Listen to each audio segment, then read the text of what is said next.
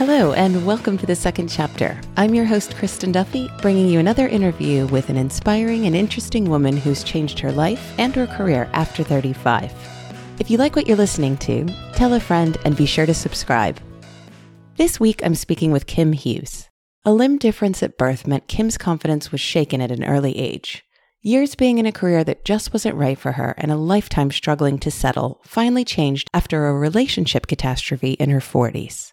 Now 51, Kim has gone to the front of the class, literally, and is letting go of judgment, mainly her own.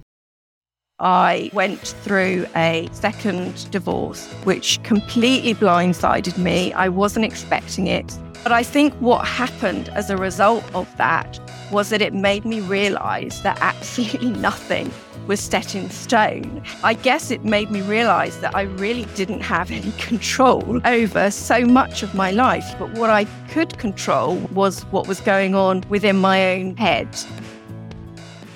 Hi, Kim. Thank you so much for joining me on the second chapter. How are you doing? I'm really good. Thank you so much for having me. I've been really looking forward to this. Yes, me too. Me too. Thank you again. Your second chapter story starts with what you might call your first chapter, how you accidentally became an accountant. Can you tell me a little bit about what led to that? It definitely sounds like it wasn't a real intention in your life. Yeah. So I guess my story goes almost back to the beginning, but I guess we'll maybe touch on that a little bit as we move forwards. But I, I, went to university. I didn't settle when I was at university and I consequently left within a term. I'd gone there to be a social worker. That was what I thought I wanted to do and left because I couldn't settle. And when I left, my father said to me, get a job. This won't do. You need to get a job. So I found myself a little job in a finance department and I guess they say it kind of set my path, really. You know, I suddenly had this job where I was earning a little bit of money and that felt quite nice. And it just felt quite safe and secure in this job. And I really just fell into it. And consequently, I, over the years, trained, did my accountancy training. All the while, though, I was moving from job to job. I never really settled in one place. So I'd be in a job, I could be in a job for even just a week and I'd be looking for a new job. So I didn't really settle very well. and eventually, I think in my 30s, I had the opportunity to set up my own accountancy practice, which I did. And I grew it and it flourished and it was successful. And to all intents and purposes, I'd, in inverted commas, I'd, I'd made it. My ego was pretty satisfied. I was an accountant. I was doing what was expected, but there was still just this piece of me that wasn't really happy and contented. I'd always felt that there was something more for me. And it wasn't until until kind of life took a little bit of a turn and a into my 40s, things changed for me that I decided that I was going to actually do something about that and try and make some sort of shift in my life. Well, you mentioned going back to the beginning as well. And I know that part of your maybe discomfort at university or the difficulty settling in had to do with a congenital limb loss that you mm. had and was something that made you uncomfortable. Can you share a bit more about what that is and how that's affected you? Yeah. So I was born with something which I now know to be probably something called amniotic band syndrome. So it's a congenital limb loss, which basically means that the amniotic sac ruptures and these little amniotic bands get tangled around the developing limbs. Now, I was born in the early 70s. My, my mum didn't have a scan when she was pregnant. It was a complete surprise when I popped out and I didn't have any fingers on one of my hands, they didn't know what it was. It was just one of those things. And I think what I found very difficult with that growing up was that I knew absolutely nobody like me. It wasn't particularly something that was talked about. I don't think that my parents particularly had an awful lot of support around that. It wasn't as it is now where they could hop onto the internet and Google this thing and find out potentially why it had happened or anything. And I found it very isolating growing up. And when I was about eight years old, I moved schools. And that is when I can remember becoming very aware that I was different, that I had something that everybody else didn't have. And I can remember going for my first day at this new school and I was wearing a kind of pinafore dress that I could pop my hands into my pockets. And that became my kind of security blanket was putting my hand into my pocket. The best thing I'd found to support myself was to hide really to keep my keep my disability hidden. And i guess that really was how i then spent most of my years growing up was trying to work out mm-hmm. ways to blend in to melt into the background and to not show anybody my disability. And I think that probably became quite difficult during those teenage years because you're very, you become very self conscious anyway. And I didn't like being different, actually. I wanted to be the same as everybody else. So I did all that I could to hide my hand and to, I guess, pretend it wasn't really there. But of course, on the inside, it really was. And I was very aware of it. And I think that was probably, as I was saying, when I went to university and I didn't settle, I think that was a huge part of it because one of the things I had to do in going to university was meet lots and lots of new people. And my the limb loss is on my right hand, so that often meant potentially needing to shake hands with people, which was mm-hmm. something that I really couldn't cope with navigating. I didn't know what to do. I didn't know whether to tell people. I didn't know whether that was going to shock them or whether that was going to, whether I would just not shake hands and potentially that might look a bit rude. And so I think that was a big part of me not settling at university was that it just felt safer to come home again rather than put myself into those situations, which generated quite a lot of fear for me. And you mentioned coming back home and your dad kind of just being like, you have to get a job now. Was he, was he growing up this, you just have to get on with it kind of person? Or was it, was that kind uh, of a uh, surprise to you? Um, yeah, I guess so. And I guess that's perhaps the way that it, that my hand had been dealt with throughout my life. It was just, you just need to fit in like everybody else. And of course, to a degree, that was absolutely true. But I think what that felt like to me was that it was quite difficult to talk about because I knew nobody who was in that situation. So even my parents, who whilst they might have ridden alongside me, they hadn't fully experienced it from the point of view that I had. They were experiencing it as a parent as opposed to as I was as the person going through it. So I guess my dad was just thinking, what on earth are you going to do now? I think they hadn't been to university. I think they were probably quite excited that I was going to university. And then when I came back within 12 weeks, I think this, I imagine there was probably a level of disappointment. And he just probably thought, you know what, you're not just going to sit around the house doing nothing now. you need to get a job, which interestingly was a challenge in itself because the time that I left university was the early 90s. So there weren't a lot of jobs around still at that particular time, I seem to remember. Might have even been late 80s. But one of the experiences that I had in searching for a job was that I can remember going for a job in a bank. And I'm not sure that I particularly even wanted the job in the bank, but it was something that I'd managed to get an interview for. And they asked me about my hand. And I told them and I said, no, it won't cause me any problems whatsoever. I filled in the sort of health questionnaire that you had to fill in then. And a couple of weeks later, I was called in to his credit. He did it in person by the bank manager who said, Oh, I'm really sorry, but head office have said, I can't, I can't employ you. They don't think you'll be able to count the money fast enough behind the counter.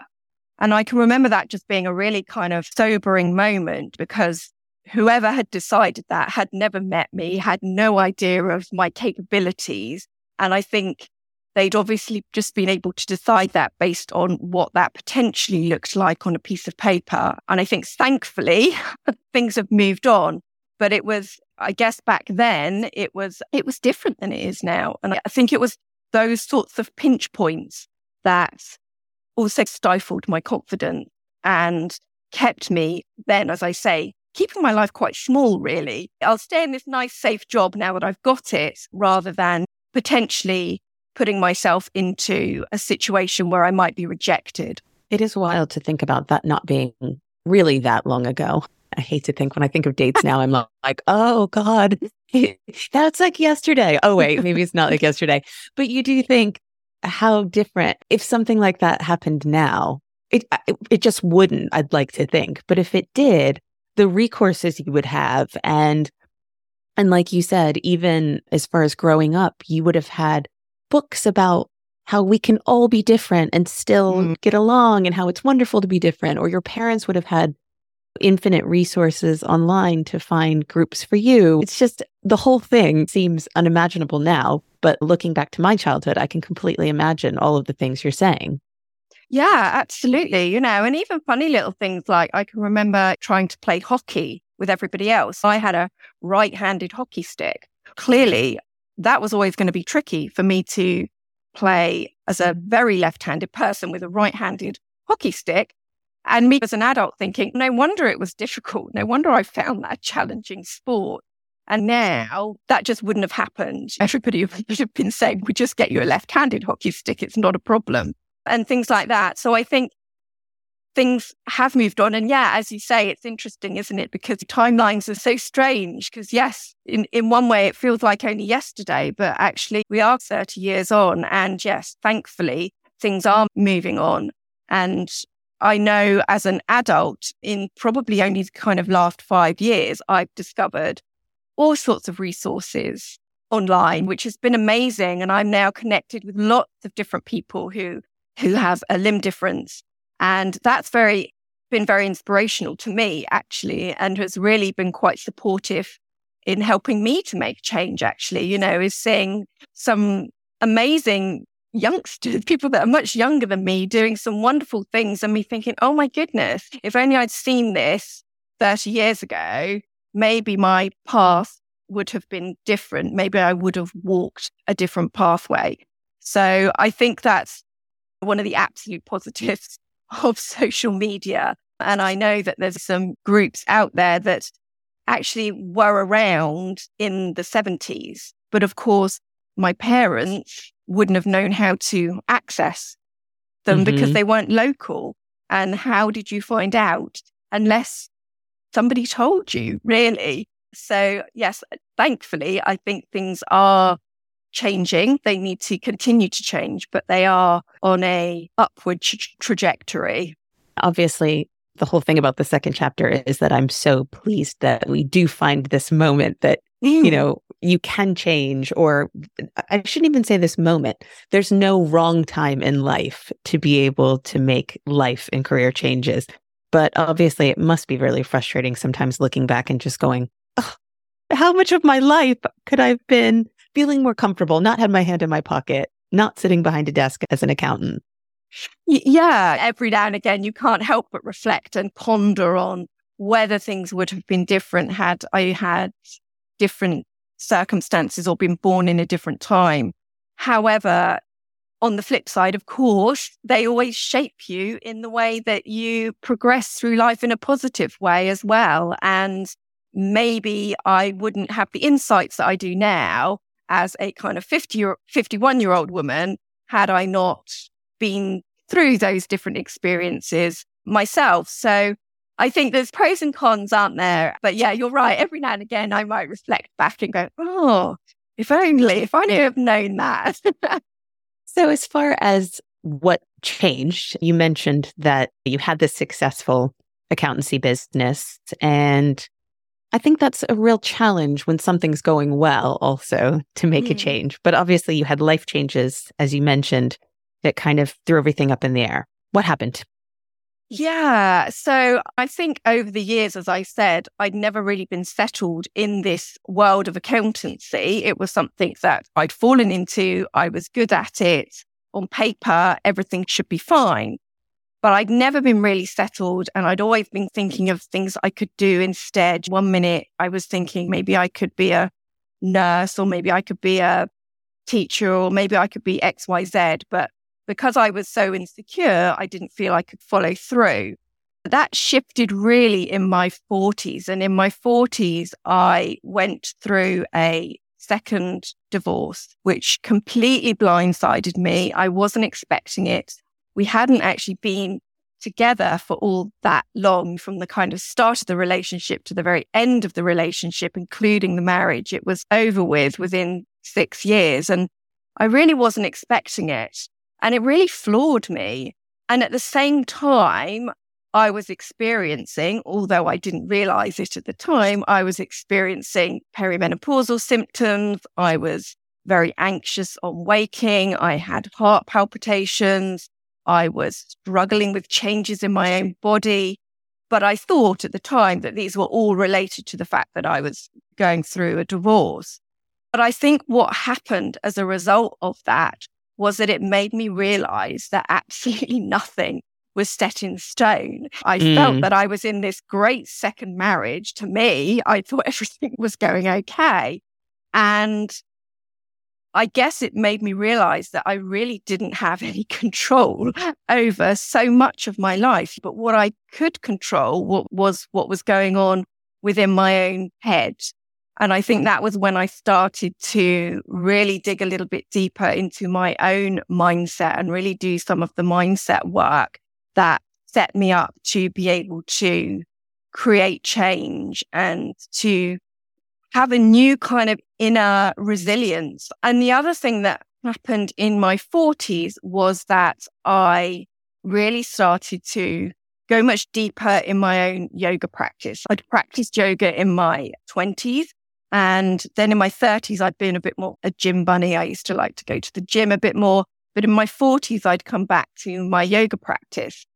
And one of the things that had happened as well in my 40s was that I'd been doing my very typical if I go to a yoga class, I need to get there incredibly early because I need to be at the back because I don't want anybody to see me. So it wasn't unheard of for me to arrive sort of 30, 45 minutes early to a yoga class because I had to ensure that I was stood at the back. But what I started to realize as I went deeper into my yoga practice from a more emotional space as opposed to really just using it as a physical practice was that I started to realize that I was very unaware of anybody else in the room. So when I was in mm-hmm. a class, I didn't really know who was stood next to me. I didn't really know what they were doing. And I realized that actually this was a really internal practice for me. And for some reason, it suddenly occurred to me that if that was the case for me, maybe that was the case for everybody else in the room. And actually, maybe they were all walking out of the class not having noticed me at all. And so I started to decide that maybe I would not need to arrive quite so early for these yoga classes, that maybe it was okay if I wasn't in the back row. Maybe I could be in the middle row. And I started to just experiment with what that felt like. And it turned out that it wasn't as scary as I thought it was going to be. And so during my fourth, whilst I'm going through these kind of realizations that maybe I really don't want to be an accountant for the rest of my kind of working life, and that maybe I don't have as much control over life as I thought I did, I start to think, what would I like to do? And that was when I really started to think, what if I could become a yoga teacher? What if this shift in me that has been so supportive is something that I can share with other people? And what if I can be somebody stood at the front of the room who is, who has been able to let go of those external kind of chains that sometimes bind us, don't they? We sometimes mm-hmm. worry so much about what others are thinking of us and what if I can be that kind of example of letting go and being free of those external binds? So I had an amazing yoga teacher myself who taught yoga teachers. And I can remember sending an email to her, which I think said something like, I know this might not be possible, or you might think this is a silly question, but could I train? And she came back and said, Of course you could. If we are going to have yoga for everybody, as we so often say, then actually we need everybody from all walks of life to be a yoga teacher. And it's not really a case of whether you could, it's, it's yes, you can. And so I trained, I retrained, I did the nine month training. I started standing up in front of classrooms full of students and teaching. And of course, nothing bad happened. Actually, it was very empowering and I really enjoyed it. And it turns out that it's actually been one of the best things that I've done because it's really propelled me into a new world of health and healing. And I went on to train to be a health coach, but very much within part of that, that what I really want to support people with is what I feel I've managed to embody myself now, which is this kind of transitional piece. And so, yes, I think my 40s have absolutely changed everything. And I think it's really interesting that sometimes you can feel that you can come from a place of almost being crushed and not knowing mm. what on earth you're going to do next to coming out the other side and feeling very empowered and you know, I'm all in on the next kind of 10, 20, 30, 40 years of my life in a way that I don't think I would have felt had I not been through that last sort of decade or those years in my 40s. I certainly feel like I don't know if I'd be sitting here if it wasn't for a flooring, unexpected divorce and mm. really looking at where I had control. And I think so many women that I speak to for the podcast had similar circumstances, whether it was divorce or something else that led to that moment. I think two things what I said about at a different time, maybe your life would have been so mm-hmm. different. But also because we're in this time now where so many people are reclaiming things like mm-hmm. menopause or perimenopause, so many women are reclaiming a time in their life that they're like, it's okay to change. It's okay to do something different or taking back this kind of control, I suppose. In that sense, you're in the perfect time. So, as you said, the insight that you've gotten and the fact that we are in this moment where I feel like it is okay to say, I'm taking back control, doing this new thing that, that really is right for me instead of I'm just going to stay in this career till I retire. There's so many things I feel like at the moment that, that have worked in your favor, my favor. And I don't want to say allowed us to do this, but have helped with that control. Yeah. And when I look back, there were times in my, even in my 20s, where I was, as I was approaching 30, and as I said, I was constantly looking at what I might want to do instead of being an accountant because I never really settled. Even in my late 20s, I was going, I can't do, I can't do anything different now because I'm nearly 30. Right. I can't possibly do something different. And the same when I approached 40, I can't possibly do something different because I'm nearly 40. And then, yeah, and I got to nearly 50 and I was, of course I can do something different. I'm nearly 50. This is great. All to play for. and yeah, exactly. And, I, we come with a wealth of experience as well that perhaps we didn't have 10, 20, 30 years ago too. So I think absolutely there's there's opportunity, isn't there? In the world that we live in now, there's opportunity. We don't have to stay in the same career path for the rest of our days. Actually, if we want to do something different, then there is possibility. And I love that. How great that we've got this opportunity to do something completely different. I'm actually going to steal a quote from your website. I hope it doesn't ruin your quote that you've brought for me later. But I think when I read it, I was just like, this is the statement of the second chapter podcast. Like it was so appealing to me. It was, I understand that as life changes, so do you. Each new phase brings a new opportunity for you to evolve and grow. Obviously, that's exactly what you've done. And now that you're sharing with other people. Yeah, yeah. Because one of the things that I think holds us back so often is fear. And in my case, it was very much fear of judgment. But I see this with a lot of the women that I work with fear of either wanting to be those, everything needs to be perfect. We need to have control or fear of judgment. What will, who, what will some, somebody think if I do X, Y, Z? And I think that for me, there's been a real mindset shift around what confidence is because I spent most of my life thinking when I'm confident, maybe I'll be able to do X, Y, Z. And it turns out that the confidence piece is on the other side of the doing of the thing. And I think that's that's been really powerful for me. And it's a message that I really share and support women to work through. This that those those blocks usually come from a place of fear. Those limitations usually come from a place of fear. And when we can move through that fear and through those blocks, actually on the other side, there is this amazing growth and abundance and world that we perhaps hadn't imagined was possible for us. And I think that's what's been so positive and supportive for me is really recognizing that. And now I would say that I actually embrace fear, which I didn't ever think I would be able to do. If I start a new class, there's fear. There's fear that what if nobody comes? What if nobody comes to my new class? Mm. But I'm very able to work through that now. And and of course, what's the worst that's going to happen? The worst that's going to happen is that I'm right and nobody's going to come to my class. But actually, that's okay. And really learning to let go of the outcome of whatever it is that I'm trying to achieve.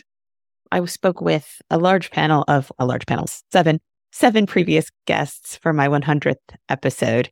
And one of the things we spoke about was coaching because I, for the podcast, I'm very selective, I suppose. I'm approached by a lot of life coaches who, you know, oh, I work in the menopause space or, oh, I do coaching helping women blah, blah, blah, whatever that end of that sentence is. But I think one of the things I realized speaking to all of them was that there's different kinds of coaching. And we had all gotten to a point where we were interested in helping, especially women around maybe the same age group or women in general. But it wasn't just life coaching. And that's what I thought was really interesting about the group I spoke with. And I mentioned it to them. But we realized, like I said, as I was sitting there, okay, you help people with life changes. You help people with gardening. You help people. I am a triathlon coach. Everybody was doing things to help each other. And I guess my question's kind of twofold. Why do we get to this point that we want to be sharing this with others and sharing this coaching and helping others through these difficult times? And I guess what do you bring in particular that makes your coaching, your health and life transition coaching, as well as your yoga practice different? Yeah, I think it is interesting. And I think, I guess we can go back to how our life experiences shape us. Our experience shape our, shape our beliefs. They shape our thoughts. They shape our feelings and they shape how we act moving forwards. And, and I think that one of the things that I've learned and, and in going through my own journey and my own process, I worked with a coach myself and I found it incredibly powerful and empowering and it wasn't that we actually sat and particularly looked backwards so much as, okay, where am I now? Where do I want to get to? And what's stopping me from getting there? And I think that's mm. really what I try and bring to the table as a health coach myself is that I don't just want to look at the physical. I want to look at the emotional as well, because I see them very much as interconnected. If we think of our health as a jigsaw puzzle, we want all of the pieces in place to make a really nice, rounded, full picture.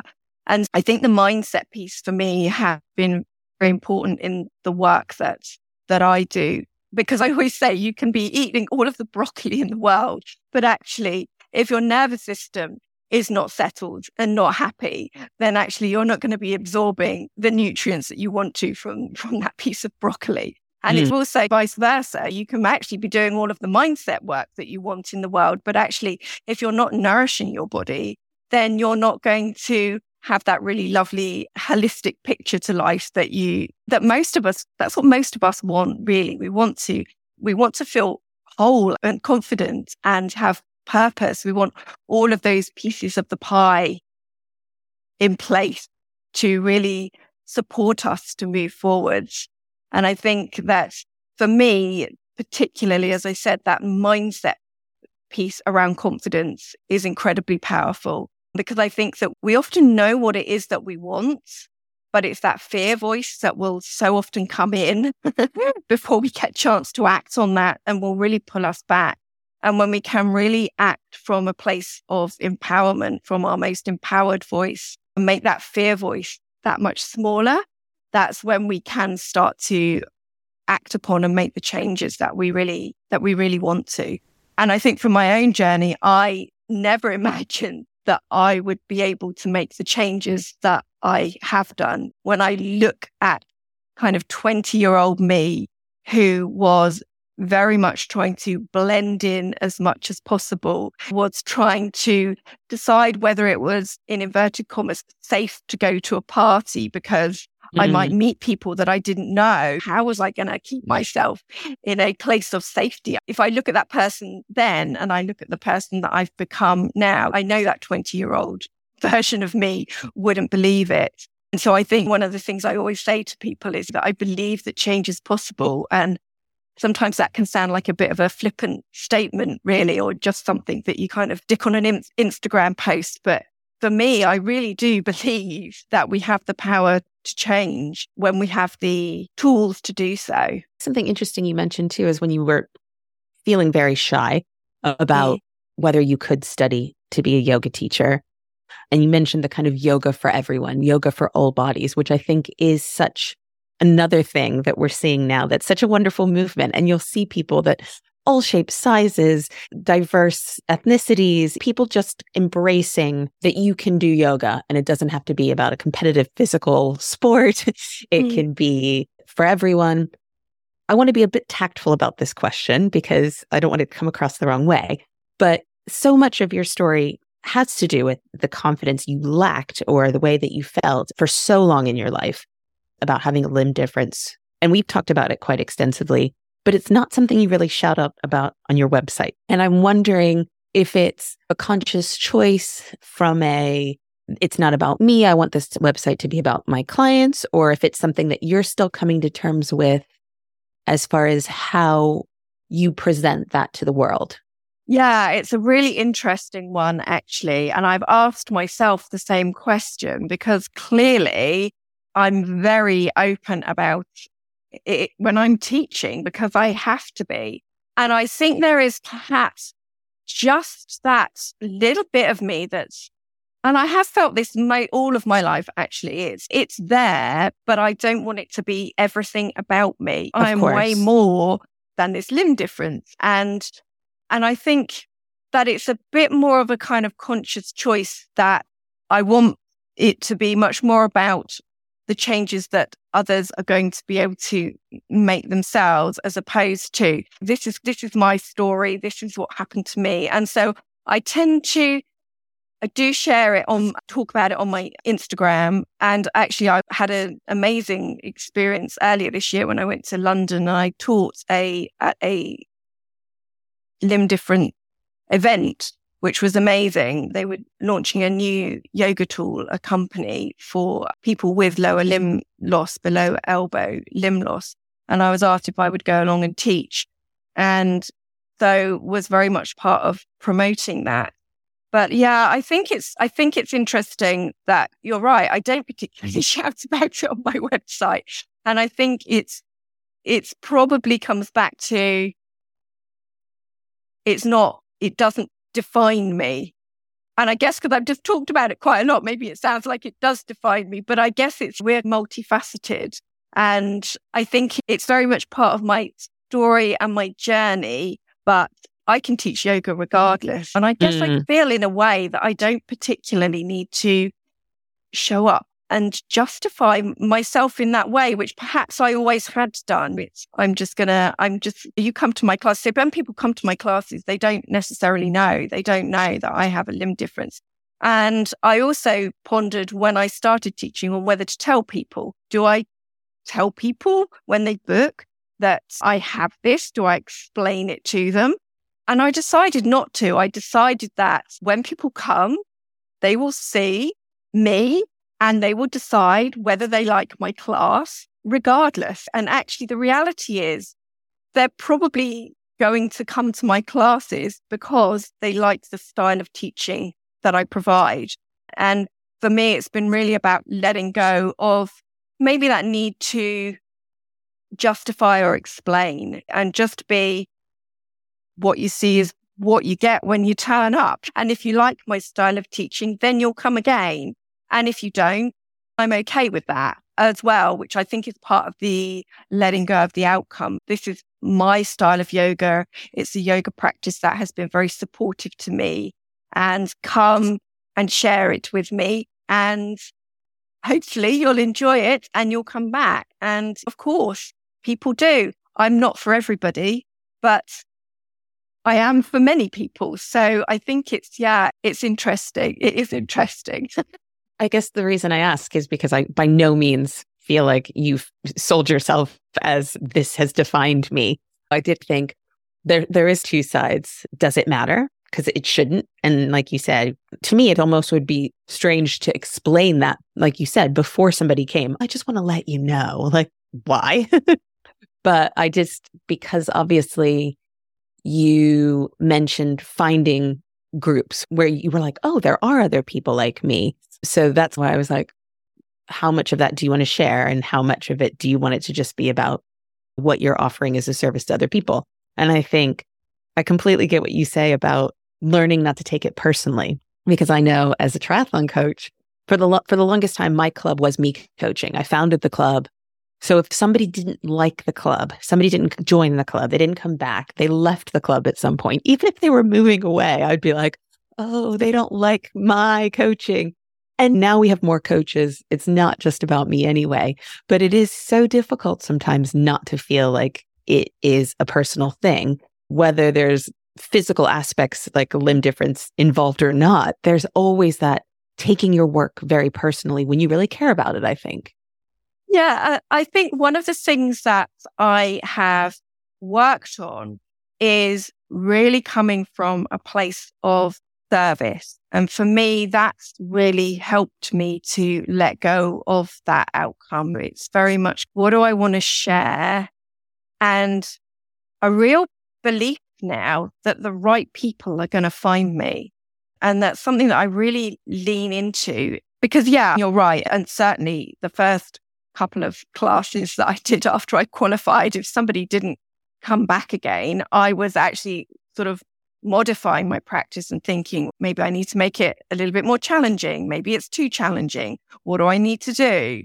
But now I feel very much, as I said, if it's right for somebody, they're going to find me. They're going to come into my space if it's right. And that does take quite a lot of belief and self belief and self trust. And I think those are all things that over this last several years. And I guess maybe over the course of my life, actually, I've probably been working on this without necessarily being really aware of it, but really working to establish that self trust, that trust in myself. If somebody listening is considering a big change, but I don't know, hesitating or not feeling that kind of confidence, I know you said that you almost find the confidence on the other side. But what mm. kind of mm. advice would you give to somebody who's maybe teetering a little bit? One of the things that I often do with my clients when we're when they're in that position is to ask them who else is in the room with them because we've all got those inner critical voices that are going off when we want to do something that's a little bit scary. Those voices come up. They come up for all of us and say, Are you sure that's a good idea? What if you fail? You know, what are your friends going to think of you? You're going to look silly. All of these kind of voices can go off in our heads. And so one of the things I suggest is thinking about who's in the room with you, noticing those voices and maybe asking yourself where they're coming from. Maybe it's a parent's voice. Maybe it's an old teacher's voice. Maybe it's, in my case, maybe it's that bank manager's voice mm. who told me that I couldn't do the job. Where are those voices coming from?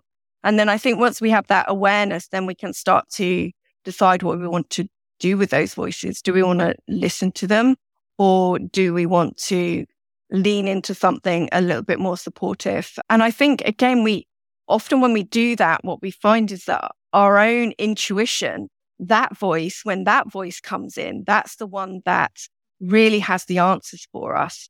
And I think it's about really recognizing that those other voices in the room are usually coming from a place of fear. Isn't it funny how crowded that room can get over the course mm. of our life? Mm. How many people are in the room this is a good way to think of it. I was thinking about how heavy they are to carry. But yeah, mm. if you think about if your life is this room and you end up with so many people over the years shoved in that room, those voices from the bank manager or your parents or whoever that is, an ex partner, whoever saying, oh, no, no, you can't do it. You're too, and, and that room is so loud and so crowded sometimes. So I really like the idea of who's in that room and why. Get them out. Yeah. You're not welcome yeah. here. yeah. What is their purpose? What is their role? And actually deciding whether you, yeah, whether you want them in that room. Is this helpful? Is that voice helpful? No, maybe I don't need that voice in the room. I'm gonna, I'm gonna listen to those much more supportive voices. And yeah. it's and it's repetition as well. The more that you do this, the more that you become aware of those voices, of those of that inner critic that's going on, then the easier it becomes to identify those voices quite quickly and replace them with the more positive thought. It absolutely becomes much easier the more you do it. I definitely don't find it as challenging as I would have done kind of 10 or 15 years ago at all. Yeah, the positive voices are welcome to the party. That's a good crowd. That's a good crowded room. Kim, did you bring a quote for me today? I did. And I, that I wrote down two actually, but one that I like is just in the absence of your judgment, everything will be okay. Because I think for me, that one's been very pertinent and judgment actually just not just my own judgment, but what I perceive to be the judgment of others. And actually, when I really think about that, actually, if that judgment wasn't there, would everything be okay? A lot of the time it would. For me, fear of judgment has been big in my life. So I really like that one. Goes back to the to what you were saying about being in a yoga class as well. Cause I've mm. had that hmm. experience of thinking other people in the class are looking at me. I'm not doing this right, or I'm not bending far enough, or I don't know, I look fat in these tights, whatever it is, whatever mm. horrible judgments I'm putting on myself, but just assuming that everyone's looking or everyone's judging. Everyone has their own everyone has their own shit to deal with, basically. And when you're in that yoga room or in the world, everyone's not looking at you. No, no, no, they're not. And actually, saying that. I can remember being in a yoga class as a student, and one week I couldn't get to my back of the room spot because somebody had reserved it for somebody else. And they said, Oh, no, so and so needs to be here because they're very self conscious and they need to be at the back of the room. And I can remember thinking, hey, but what about me? I've got this to mm. deal with. And of course, the reality is actually that each of us have our own, as you say, we've got our own shit to deal with. We come to the party with our own internal worries and preconceived ideas and all of those sorts of things we can start to let go. And I actually use, say this all the time in class, in my own classes that I run now, just letting go of all judgment, judgment for yourself, just coming to mm-hmm. class and seeing what the body has to offer is, is enough. And really letting go of the ego because the ego, the ego can be pretty loud when it comes to, when it comes to yoga classes. And yeah, as you say, maybe pushing yourself a little bit too hard or wanting to show up in a particular way. Yeah. And what, and I interrupted you, but what was your second quote? Am I allowed to? oh, of course. We're generous here at the second chapter. This is just one that my it's actually my partner's quote, and he's always saying never problems, only solutions. And it's one that I've now adopted as my own because actually he's right. When he used to say that to me, I used to think, yeah, right. but actually it's true. He's a carpenter and he's constantly finding things go wrong whatever it is that he's building or creating. And he always finds a solution to, to whatever it is that's not quite working out exactly as he expected.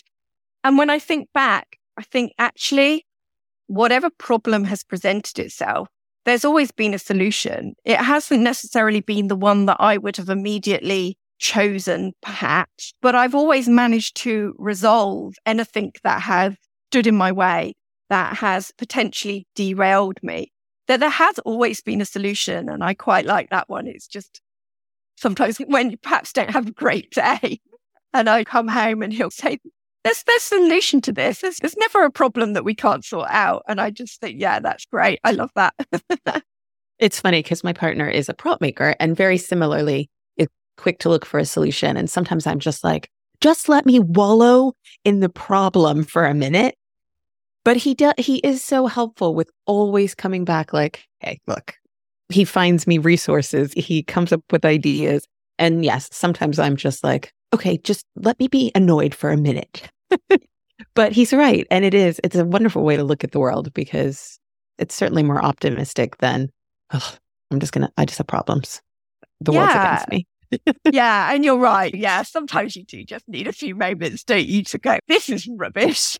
but actually, generally speaking, we don't want to wallow and stay in that space for too long. And yeah, I think when you look back, all of those times when, yes, potentially you couldn't see the light, actually, there's always been a solution to whatever that problem was. And as I say, it might not necessarily be the solution that you had necessarily hoped for. We do always navigate, we navigate our way through. And I, yes, I just really, I really like that positivity. yeah. Sometimes the solution that you didn't hope for ends up being mm. the thing mm. that was right, the thing that you least expected, and leads to a whole new path, as you have demonstrated. Yeah, absolutely. Yeah. Those kind of catastrophic moments that I really wouldn't have chosen actually, yeah, they absolutely have shaped my future and shaped the path I now find myself on, which is, yeah, pretty cool. Definitely. You mentioned hopefully the right people finding you and that they will. So we'll make sure that all of your links are in our show notes. Is there anything else you'd like to share with the listeners today? I guess I just go back to what I said earlier in the podcast, really, which is change is possible. It is possible. And, and and it's never too late. And actually, it's never too early either, I think. That's true. I'm constantly saying it's never too late, but I do feel like we get a little bit, like you said, I'm almost 30, I'm almost 40. How am I going to make these changes? And it's like, if you're not happy, just do it now. Do it. Yeah. Why wait until you have something catastrophic happen? Yeah. I love that. Yeah. It doesn't take catastrophe. Just do what you need to do. Absolutely. I'm all in on that. Thank you, Kim, so much for joining me today. I've really enjoyed chatting with you, and I wish you all the best of luck and take care. Thank you so much for having me. It's been a pleasure. Thank you. Thanks for listening. If you enjoyed the episode, tell a friend, follow us on Instagram, and sign up for the second chapter newsletter. The second chapter is brought to you by Slackline Productions, a production company dedicated to redressing the balance of women's stories being told and who's telling them with a specific focus on women 35 plus. You can find us at thesecondchapterpodcast.com and slacklineproductions.co.uk.